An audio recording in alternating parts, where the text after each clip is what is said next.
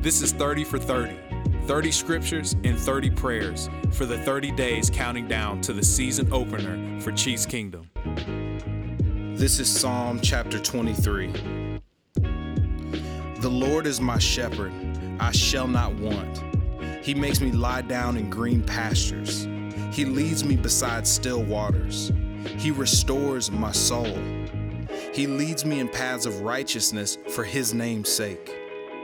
Even though I walk through the valley of the shadow of death, I will fear no evil, for you are with me. Your rod and your staff, they comfort me.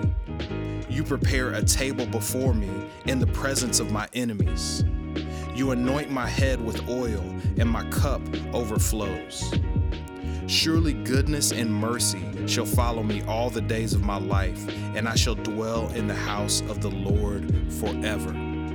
Lord Jesus, we give you praise because your death on the cross actually made a way for us to spend eternity with you that when we leave this earth, that God, we're not dead, but we're alive for eternity.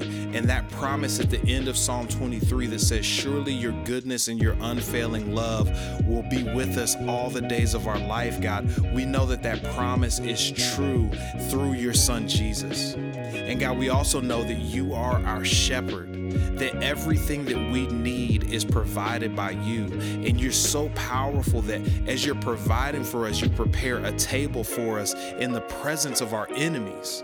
And they have to watch us feast, they have to watch us eat. They have to watch us succeed because of the success that you have gained for us from the cross. Jesus, we love you and we trust you, and we thank you for being our shepherd and allowing us to be your sheep. In the name of Jesus, we pray. Amen.